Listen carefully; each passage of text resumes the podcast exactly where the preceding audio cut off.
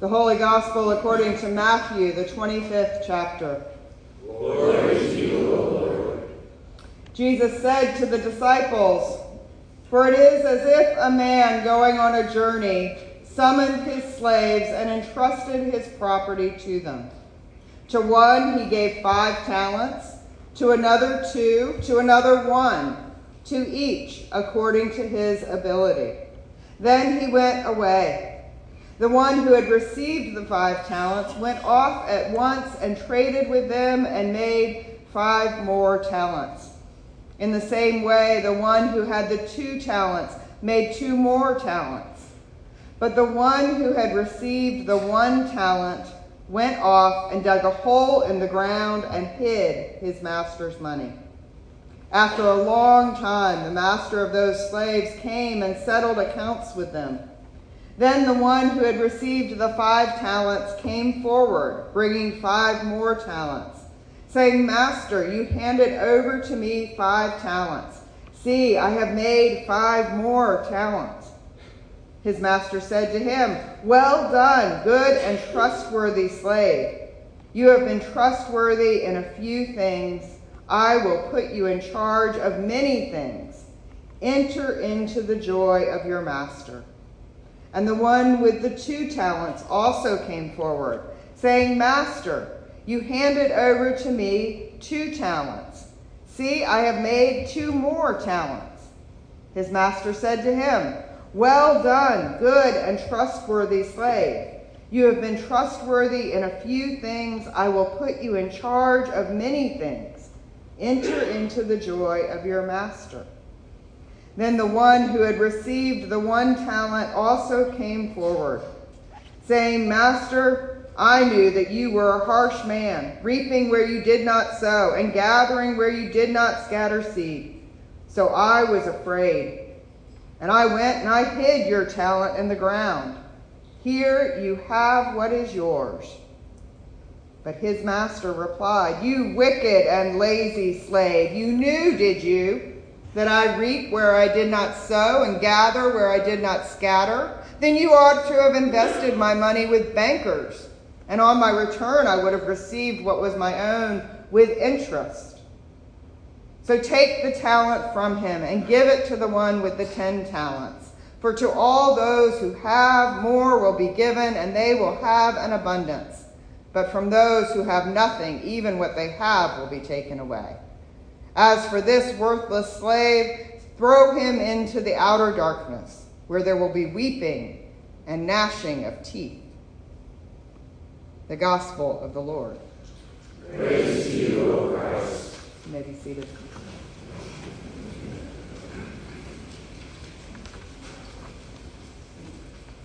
Let us pray.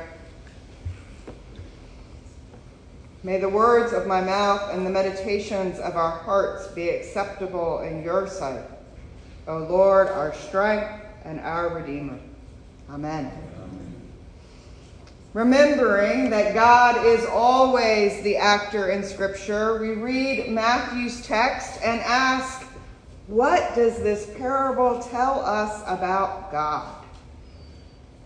I don't think it works as allegory.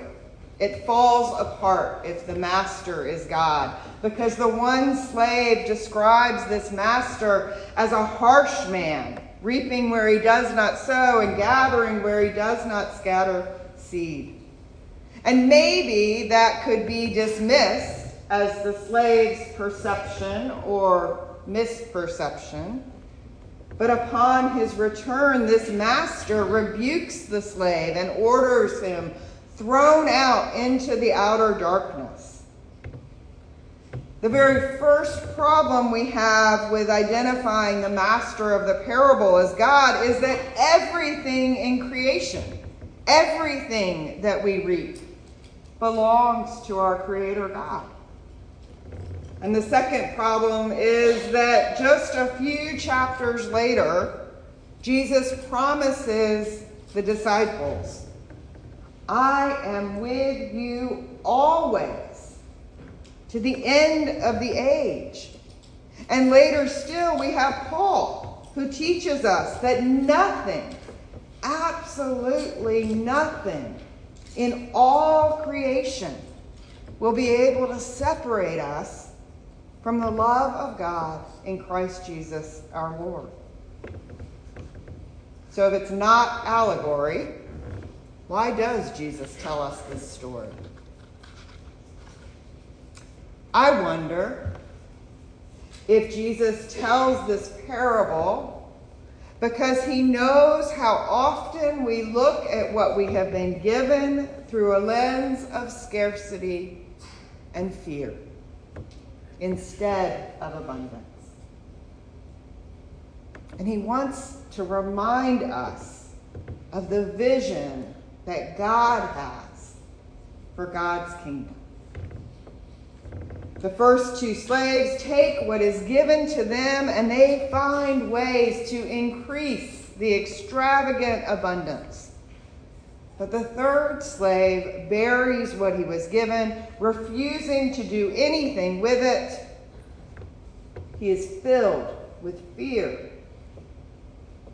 This month I've been spending time with Psalm 5, and particularly with a paraphrase written by Nan Merrill in her volume titled Psalms for Praying. And her words came back to me as I read this parable. She writes, Lead me, O my beloved. In your mercy, lighten my fears. Make my way straight before me that I may follow. For there is no truth in fear it leads to downfall. It opens the door to loneliness. It speaks not with integrity, but out of ignorance. There is no truth in fear.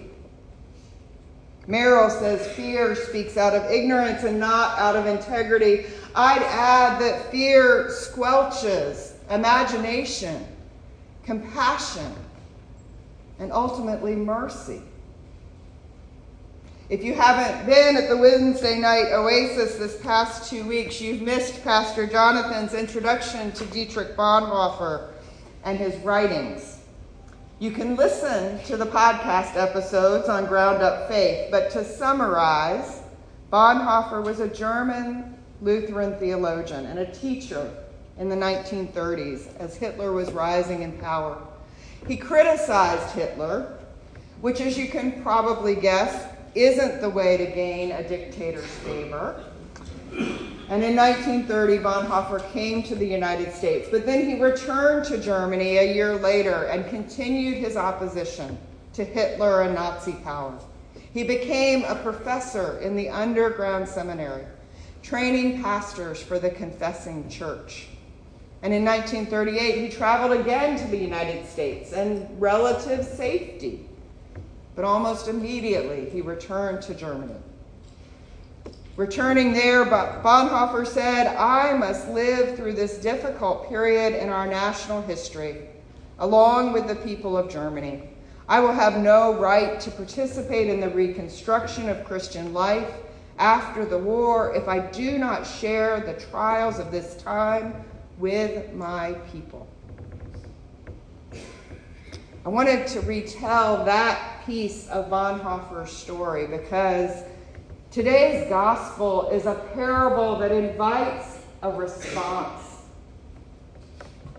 Both Pastor Jonathan and I have spoken of faith as something we live out in community it is never a solitary, private thing that is only about me and my Bible and Jesus. When we are living out our faith and we respond in fear, we take the gifts that God has given us. We take the ways that God has equipped us to bear God's love to our neighbors, and we bury them Surely, we think, it is safer to do nothing, to hold on to what we have and to wait. Nothing will be gained, but nothing will be lost either. Except it will. Our complacency, Our failure to imagine a different future and our failure to act with compassion exacts a cost from everyone who needs God's mercy right now. For the beloved people who need to know the extravagant love of our generous and life giving God, it costs them hope. It costs them love. It costs them faith. I'm not saying that God can't still act. Surely God can and does. And I'm not saying that faith comes from us, it is from Christ alone. But God uses us, the church, to show the world who God is. God uses our hands and our feet and our hearts to bear witness to God's love. And when we allow fear to paralyze us and choose safety and security over compassion and mercy, we reject the gifts God has entrusted to us for the sake of the world. We reject the invitation to participate in God's kingdom and make that kingdom a reality here on earth. Our fear curves us in on ourselves, turning us away from the opportunities to show others how God so loves the world. And it's that curving in on ourselves that Luther calls sin. Sin that separates us from God. And what's astonishing to me is that when we sin, and we all sin,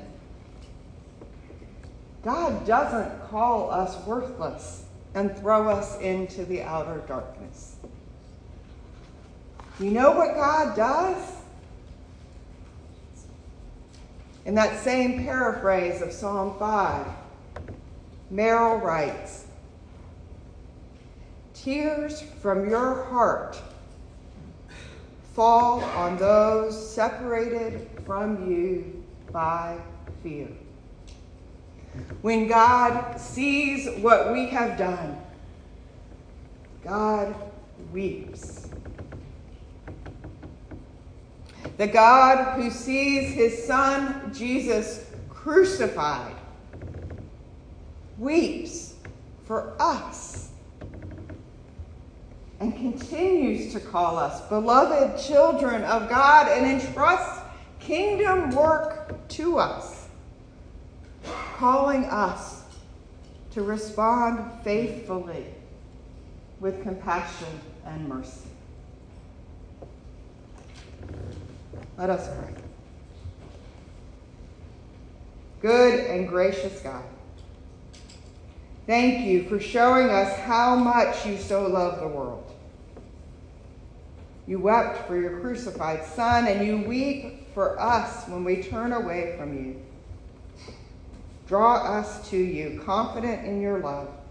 Help us live out our faith in words and actions that reflect the extravagant grace you give each one of us. Empower us by your Holy Spirit to share your compassion and mercy with the whole world. We pray in Jesus' name. Amen.